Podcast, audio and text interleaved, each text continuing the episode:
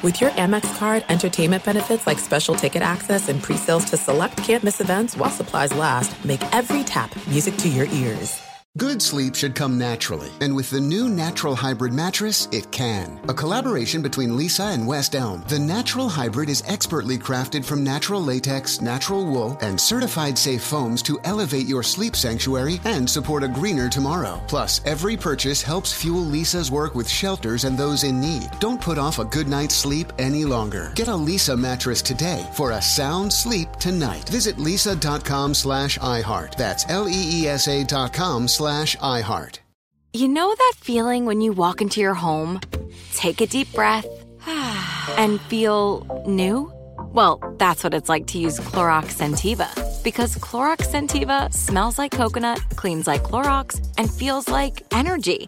It'll elevate any cleaning routine to not just clean, but also make every room smell like a tropical coconut getaway. Discover how Clorox Sentiva's powerful clean and refreshing scents can transform your space.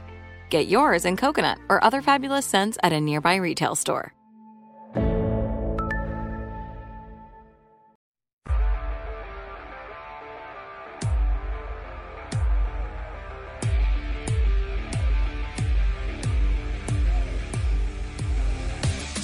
Sexton out front, love. Kevin, three.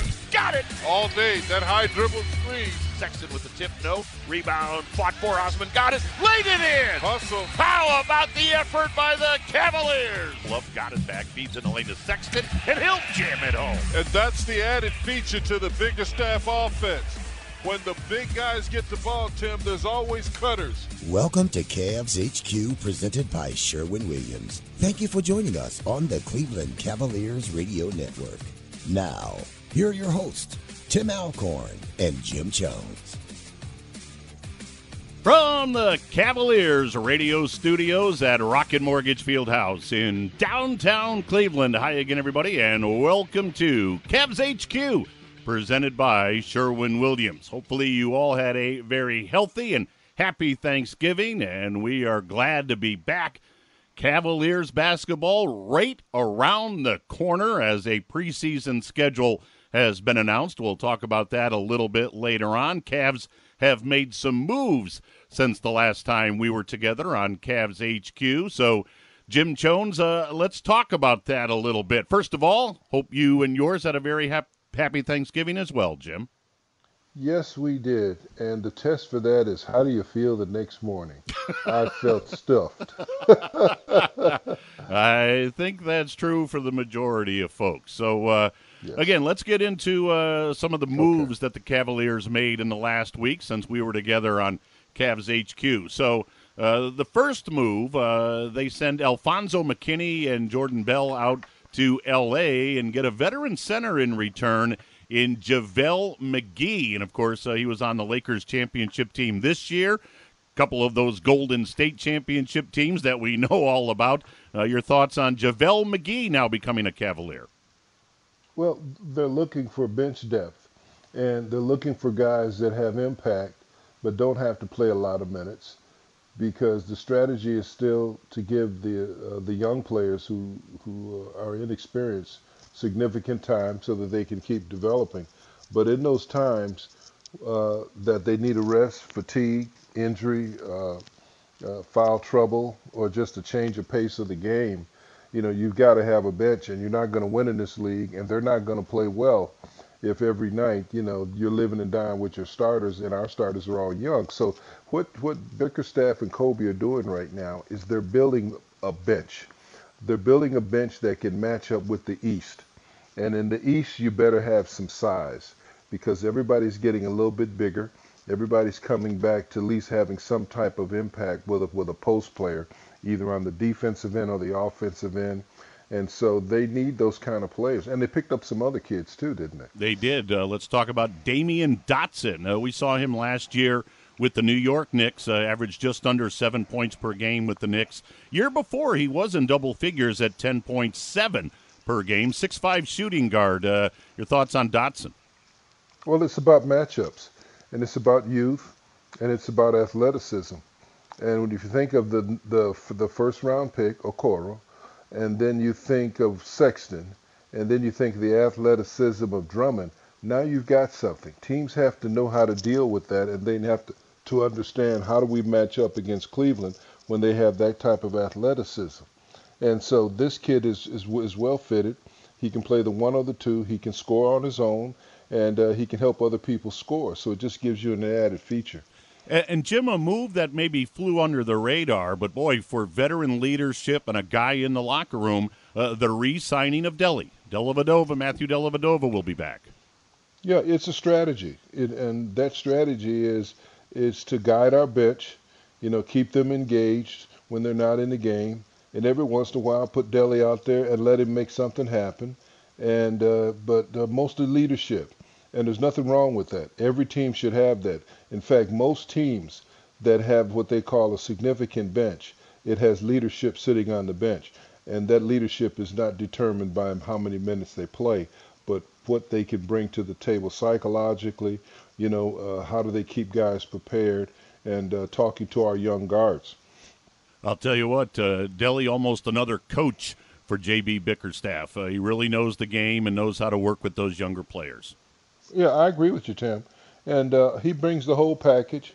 He knows our history. He knows where, where we want to be because we've been there with him. Uh, you know, when we were at the top of the mountain. So, so that vision he can help instill in our younger players who don't have that experience. Well, an incredible guest will be joining us in the Legends Chair for tonight's uh, Cavs HQ. Spencer Haywood. He had an amazing NBA career. He's a member of the Hall of Fame but he has an extraordinary story in life as well. So we'll have Spencer Haywood drop by and sit in the Legends chair right after this on Cavs HQ, presented by Sherwin Williams.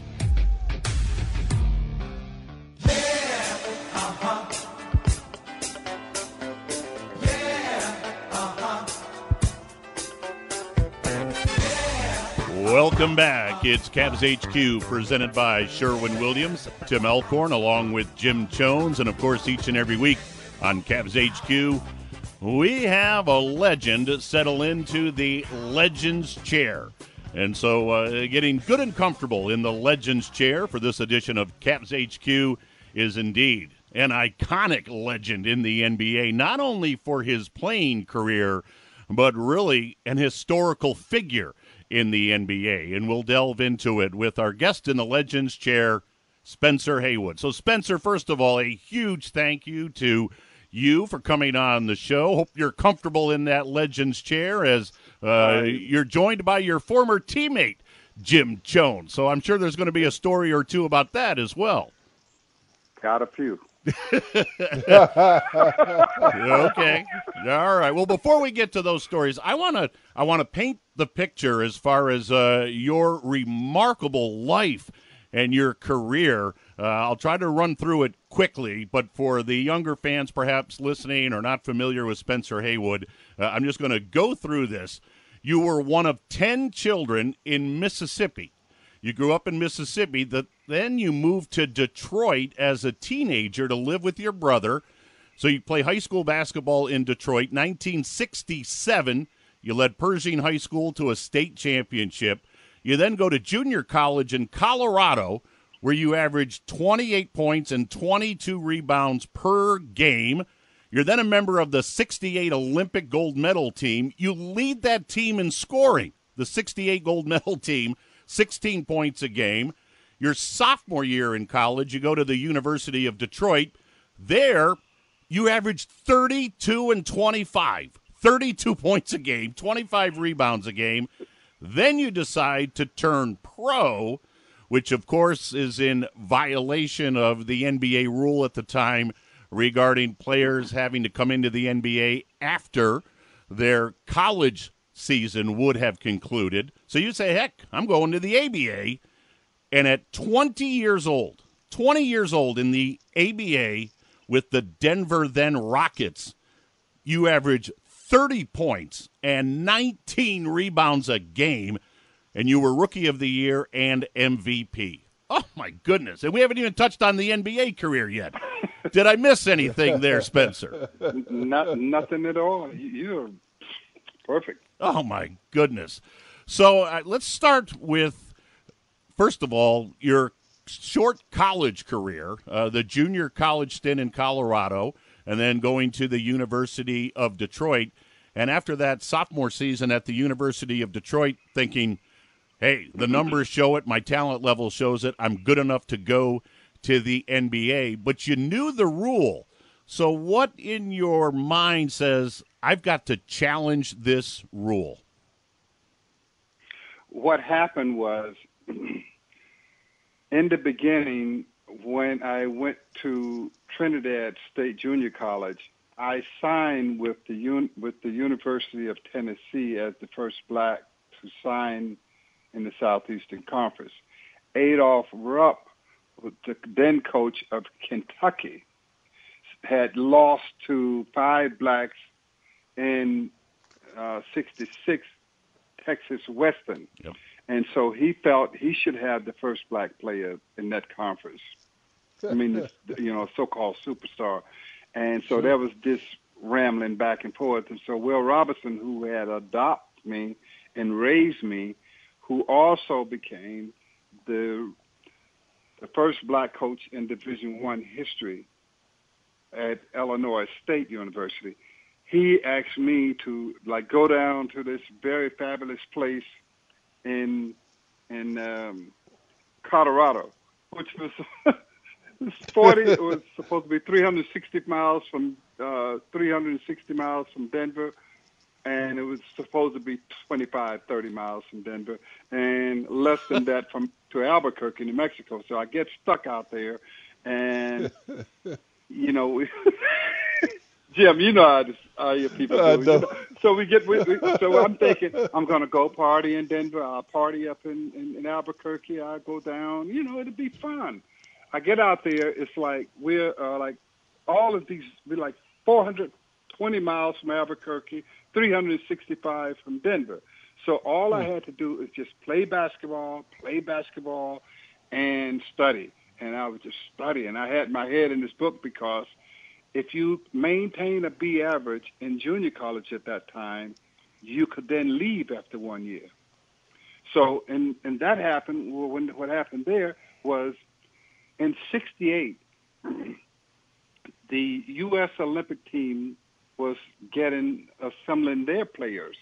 And Kareem Abdul-Jabbar said, no, I'm not going to go to the 68 Olympics. I'm going to boycott. Elvin Hayes and Wesley Unseld said, no, I'm not going to the Olympics. I'm going to sign my pro contract, which normally you def- normally you deferred your contract for a month right. until the Olympic Games are over, and then you go in because you could not play they, uh, as a pro. And so they came looking for players. So they said, well, let's make put together a junior college team to play against the NC2A and the AAU team. The AAU teams were big back then, and we had a, y'all had a great team coming out of Akron Goodyear. Calvin Fowler and Jim King, who made the Olympic oh, team. Okay. Right. Yeah. Wow. And so, so when we that. got down here to the Olympic trials, uh, Jerry Tarkanian had put together this uh, junior college all-star team. So we came in there and we were beating everybody. We was playing. We had Johnny Johnson, uh, Cliff Meely, John George Trapp. I mean, you know, all of the renegades were like in junior college at that time because – it was new to the NC2A that you would be bringing in uh, black players on, on onto your team. So we just went the junior college route and would come back in.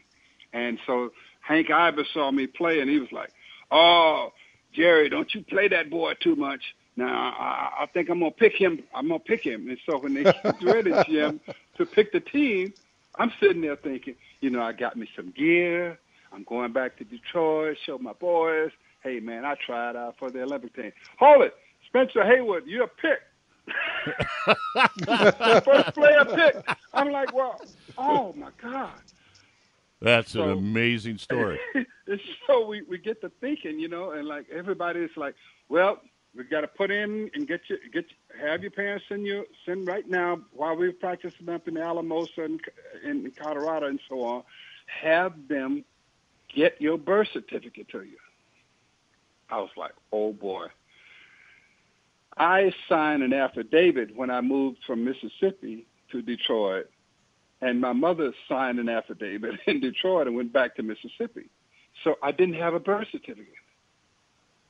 So the, the, the Olympic Committee was going crazy. How could you be born in America and without, without a birth certificate? I said I have one.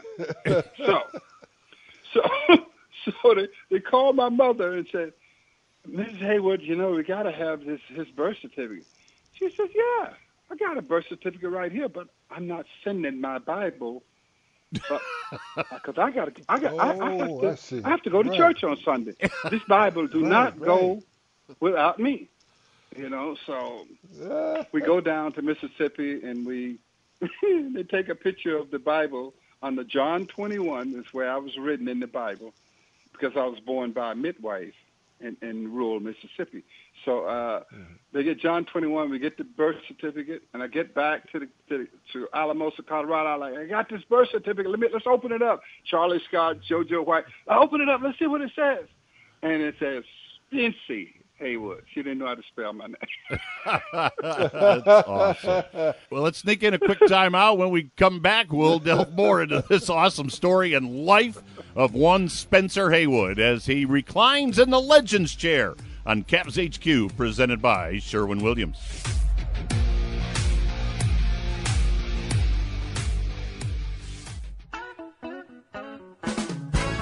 Cavs HQ presented by Sherwin Williams, Tim Alcorn, along with Jim Jones and a extraordinary NBA legend in our Legends chair, Spencer Haywood. We're honored to have him. So, Spencer, you were telling the story about the Olympic team and so forth, and so uh, before we move into uh, the ABA, uh, what was your thoughts on the league? Because it was certainly an upstart league, but it had some great talent. Uh, what were your thoughts on going to the ABA? Well, I wasn't thinking about going to the ABA because Will Robinson was offered the job at the University of Detroit if they could sign me. And they signed me. I agreed on, on all principles, and so did Will. And and once they got me, they said, "Well, we got you. You you're too great of a player to leave, and where where can you play?" And and the NBA had drafted Kareem number one that year, and Kareem and I was on the All American team. Jim, let me just tell you all about that All American team. the, the leading scorer on the All American team in '68, Pete Maravich, averaged 44 points Okay. per game. The second player behind uh, uh, Pete Maravich was Rick Mount. He averaged 39 points per game. And the player behind him, Calvin Murphy, averaged 33. And so there I was at 32, and there was Kareem at 29. so, so we were putting them up. and making it. So You know, they, they came to me uh, and said, "Well, you know, I uh, Hannah Storm's father, Mike Storm, who was Yes, uh, public relations and sort of Mike, yeah. acting commissioner for the ABA, says, "Look, if we can we can sign you to go to the uh, to the ABA if you could just get five points and maybe two rebounds. This gambit would work. We would have something that we can then undercut the NBA." and their draft. We get all of the guys before they get to the NBA, and this gambit would work. So I was like, hey, my mother's still picking cotton in Mississippi for two dollars a day, and her her back had went out, so she was dragging a sack of cotton and she couldn't do anything. So I was like, yeah, I think I'll I'll try it out, Wow. and that's how I ended up in the ABA. Jim? And the NC2A and everybody jumped on us and said, "Hey, you can't do this. You're breaking the rules. This is a violation." That's right. That's right. And Spencer, so we went uh, ahead with it. The, the whole league endorsed it, and, and so I went to play there in the ABA. It was fun. It was fun. We sold out all of our games, our home games, but we had players posing for calendars while we were playing. We had oh, slam dunk. Con- yeah, yeah, yeah, yeah. Jim, guys would lay on the bench posing for a calendar, and we're warming up, and we're like, wait, wait a minute, we gotta go, because we were selling this new upstart league, and And so my first game, I'm playing Louie Dampier and Darel Carrier. So I'm back. I'm chugging back, chugging back. And I, I had heard of the three point shot, but I was like, ah, ain't nobody gonna be shooting that thing, you know. So I'm chugging back. I get back set back in the middle, and I'm waiting for somebody to come driving in. They they pass the ball out to the corner, swish. I was like, whoa! and they kept doing it, man. They were sharpshooters. So the ABA was so much fun. Jim, you know, you know, Spencer. Uh, uh, I have to give you all your accolades, uh, but you're the reason why I turned pro at my sophomore year at Marquette. There's only been three people in our game that to me are gods. Bill Russell, I respect him so much because of his uh, off the court social justice uh, initiatives, but also on the court winning all the championships. And then you came, and I came up to see you play Marquette and you had yeah. I think you might have had 38 and 28 rebounds and I never seen anybody dominate anybody and I used to go see the Bucks play all the time. I never saw anybody dominate like you. And then Kareem and uh, you know uh, I was blessed to play with him in my last year in LA. But the point I'm making is this, Spencer, is that coming from where you came from, I just want to know one thing picking cotton. My people are from Holly Springs, Mississippi. Oh boy, you right around the corner.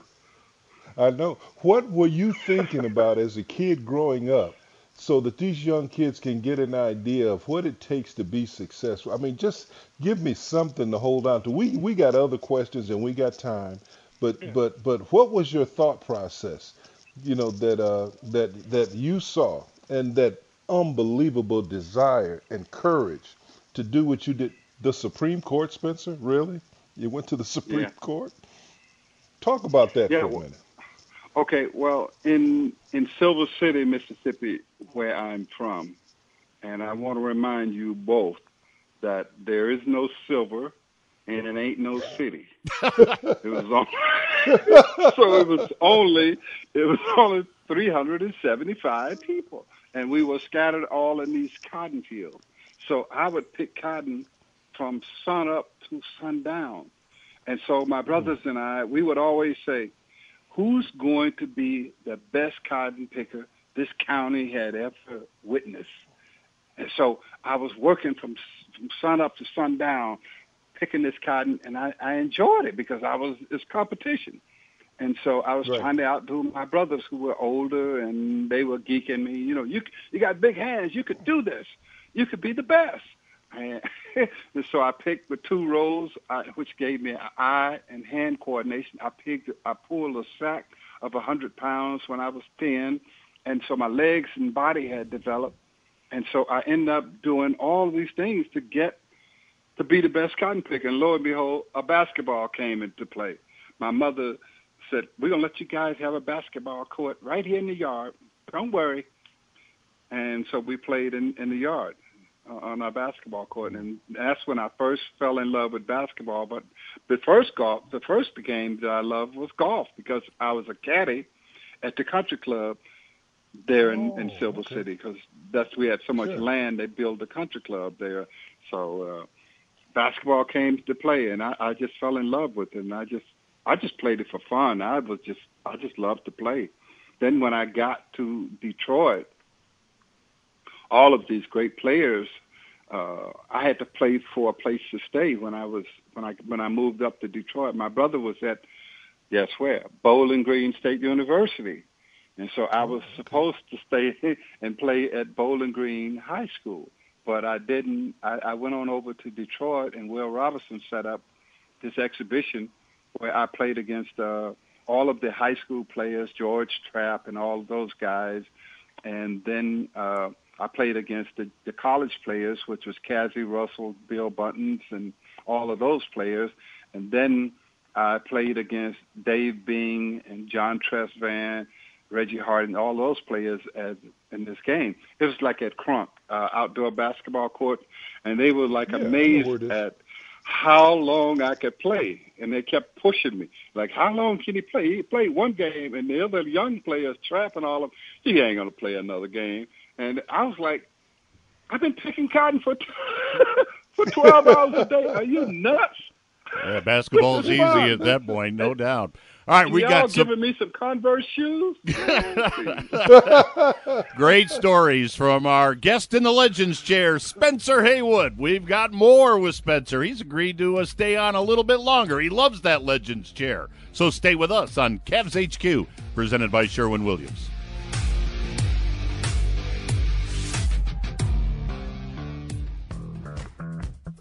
The Cavaliers tipped off our annual season of giving by safely assisting those in need this Thanksgiving. A City of Cleveland van was used to deliver 200 reusable gift bags to 200 pre selected families affiliated with City of Cleveland Resource and Rec Centers, where the Cavs recently completed basketball court refurbishment projects. Each gift bag was filled with a $50 Giant Eagle gift card and some Cavs swag. Cavs in the community, brought to you by Discount Drug Mart. We'll be right back with the second half of Cavs HQ, presented by Sherwin Williams.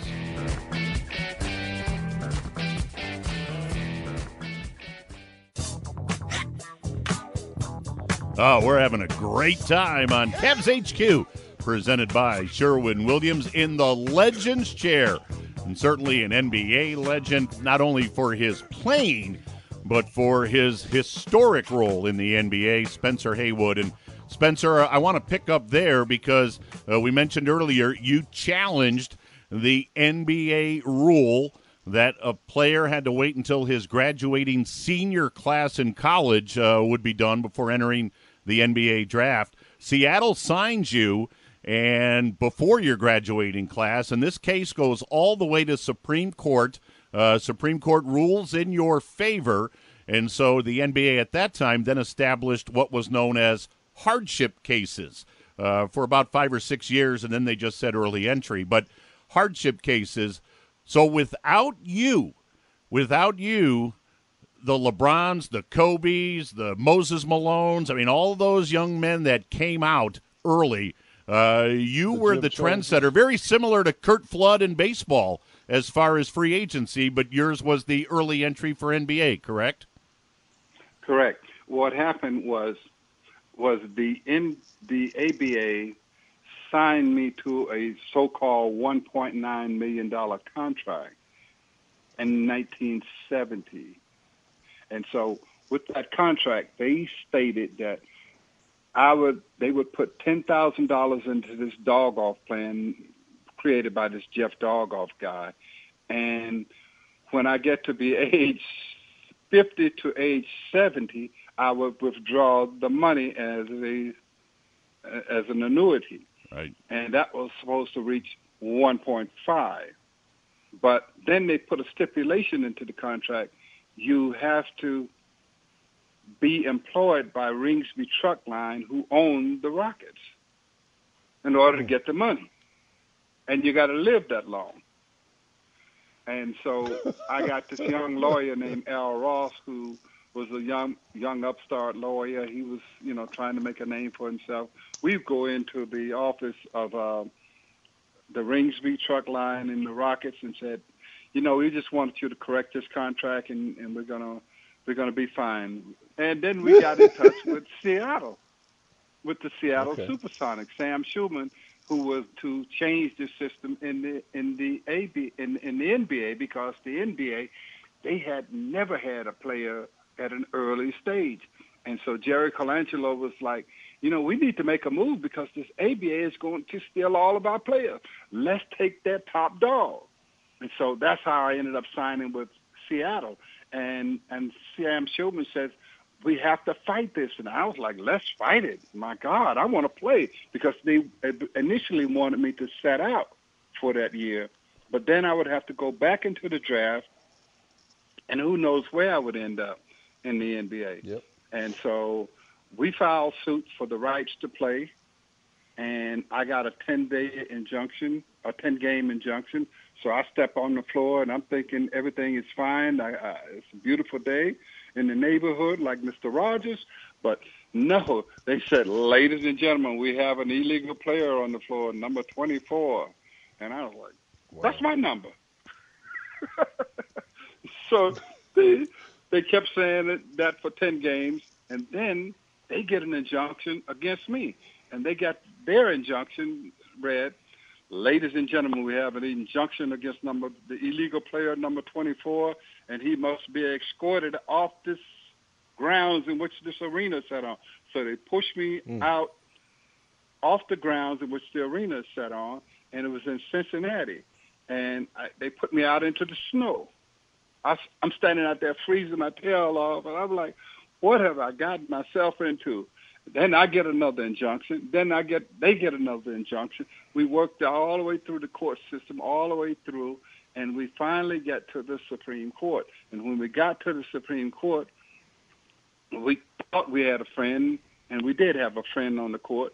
We had Thurgood Marshall, who's who was saying, "Wait a minute, you mean to tell me you can send a man to Vietnam at age 18, but this man can't make a living for his family, and his family is picking cotton in, in Mississippi? No, we're not going to go for this. So we are going to rule in Haywood's favor to play in the NBA under the Sherman Antitrust Act. Wow. And that's when I started to play basketball in the NBA. It that's was a, a long, treacherous year. Wow, and the Spencer. NC2A and the colleges, everybody was like throwing bottles on me, saying you you're gonna rob the colleges of their richness and this and that. It was just crazy. Spencer, one game that I went to, the in Milwaukee, they were trying to boo you. And I remember Kareem standing up, walking out on the floor when they announced your name, they were booing, and he started clapping. You know, he was there yeah. to encourage you.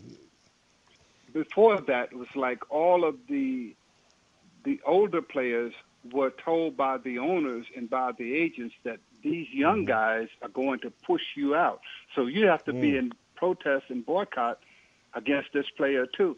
So Kareem, mm. normally they would go down into the locker room and leave me up there for a little while and let me sweat. But Kareem didn't go down. He just stayed up. So Kareem clapped and he was like, and that's when the Sports Illustrated caught the cover and said, oh, we got we got we got one on, we got the young guys coming. They want to get it on, and so that's when the union said, okay, let's just let him play. Well, an amazing NBA career it would turn out to be. Five-time All-Star, just under 15,000 points, over 7,000 rebounds. Uh, the career average 20.3 points per game, 10.3 rebounds per game. Amazing. And inducted into the Hall of Fame in 2015. We've got one more segment with Spencer Haywood. We're having a blast with this guy as he's very frank and forthright in the Legends chair. So we're going to get one more segment with Spencer talking about his playing days with none other than Jim Chones. So stay with us on Cavs HQ presented by Sherwin Williams.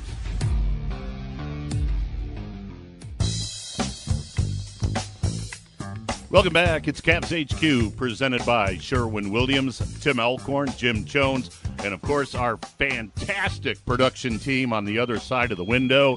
And that's Marty Allen playing the great music throughout the show today. Kurt McLaughlin doing some serious editing back there, and of course Leo Simone enjoying it all. And of course uh, Jim Chones and our guest Spencer Haywood as he has settled very comfortably into the Legends chair as part of this Cavs HQ presented by Sherwin Williams. Well, Spencer, I mentioned uh, an extraordinary NBA career. Of course, your time in Seattle and then the Knicks, New Orleans, the Lakers, where you won an NBA championship uh, with my co host, Jim Chones. Uh, some time in Italy, and then you finished up with Washington. But uh, Jim Chones, my illustrious co host, my broadcast partner on Cavaliers basketball, what was it like playing next to and being a teammate of Jim Chones, Spence? Oh, Jim was Jim was special because Jim was carrying two positions.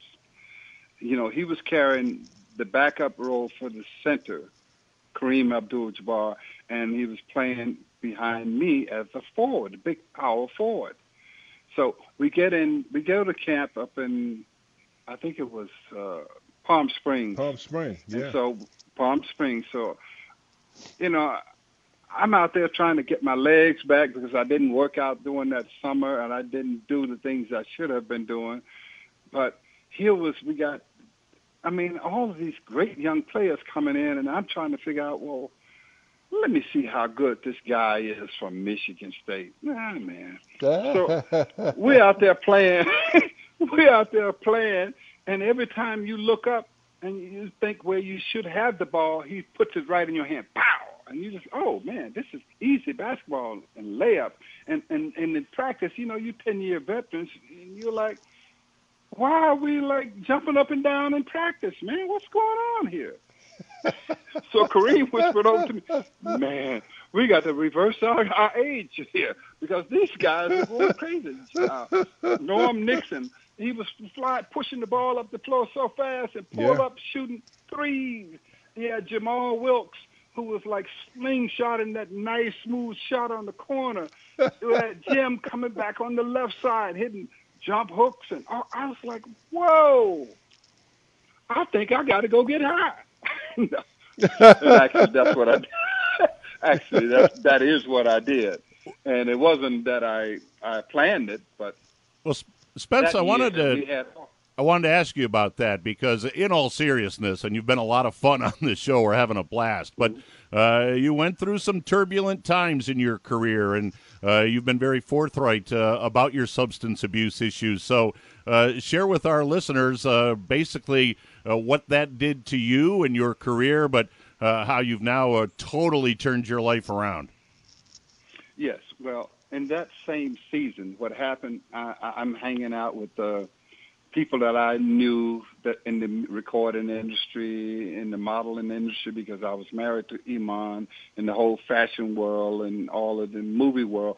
So I'm hanging out up in Hollywood while Jim and all the teammates are like, you know, getting prepared to win games. I'm sitting up there at this big house, so this guy's back there cooking up some cocaine.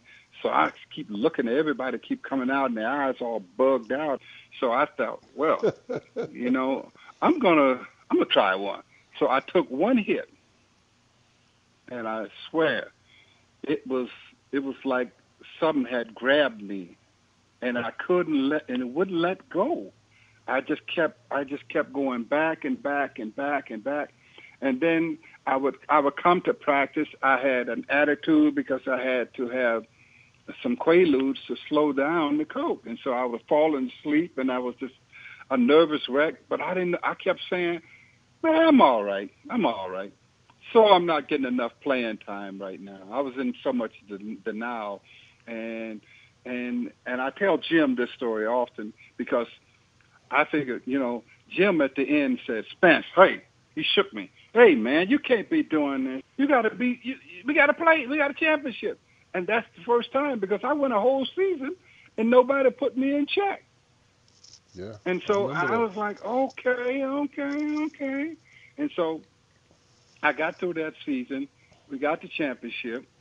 I was on the sidelines because I had been suspended for three games, and uh, it was it was a terrible time. So then they shipped me off to Venice, Italy, because the league was like, we're going to make an example. We don't have a program for our players who, are, yeah. and at that time we had a, a, a real crisis in the NBA with substance abuse, cocaine in particular.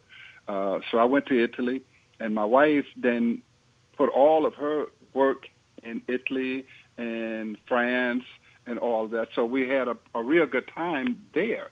And then I came back to to to play in, in in Washington. Jim and I was on the team there, and I was you know like I was doing really great. And then my wife had an automobile accident, and that's when I went home to take care of my wife and my children and her her sisters and brothers because because they're Somalians and they were in my home, and and I started to get myself straightened out and get something done.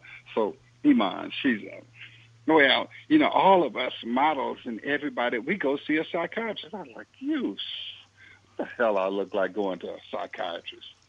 And so she finally got me in there. And when I went in there and I started talking out my problems, and he was like, you got a drug problem, but you got a lot of other problems. so I started just peeling off the layers and peeling off the layers, and I started to realize that I had so much baggage. I had baggage from Mississippi, being abused in Mississippi so so tough. Uh, that Supreme Court case had me really.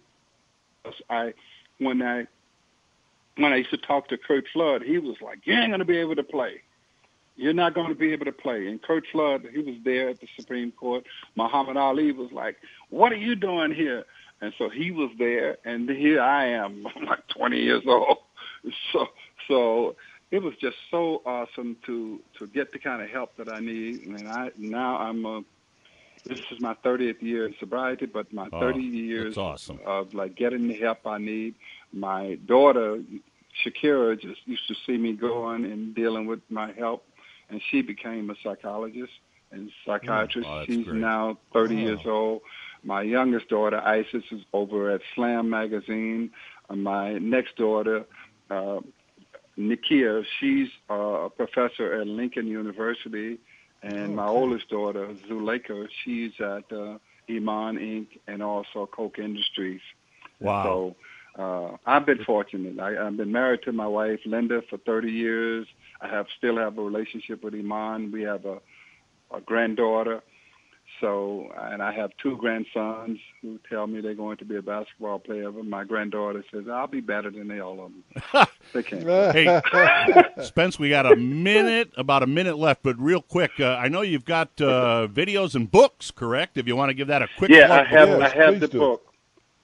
The book is called the Spencer Haywood Rule because the NBA never allowed my name on my ruling because it was always, you know, he fought us to the Supreme Court, so we're not going to put his name on the ruling.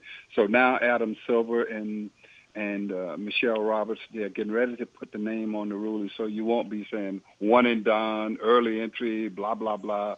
It will be the Justice Spencer Haywood Rule. So that book is Wow. out, and I it's truly it. special. Yes. And also, I have the movie Full Court, the Spencer Haywood story. It's Prime. It's on Amazon Prime right now, streaming. Okay. Just- oh, that's Here I am. I will be watching. Well. Spencer Haywood, I cannot tell you how much I enjoyed this, and, and your former teammate Jim Chones as well. This has been a blast. Uh, can we get a promise from you that you will come back at some point? Yeah. Oh, great. Oh, we'd love to have you. This has been a real treat, and so uh, again, you, we look forward to the next conversation on Cavs HQ. Let's look forward to it. Okay. Thank you, fellas. Oh, it's awesome. Thanks, no, Spence. thank you, Spencer. Spencer Haywood. right, thank Boy, he was more than comfortable in the Legends chair. What a guest. That was awesome. We'll come back and we'll put the finishing touches on Cavs HQ, presented by Sherwin Williams.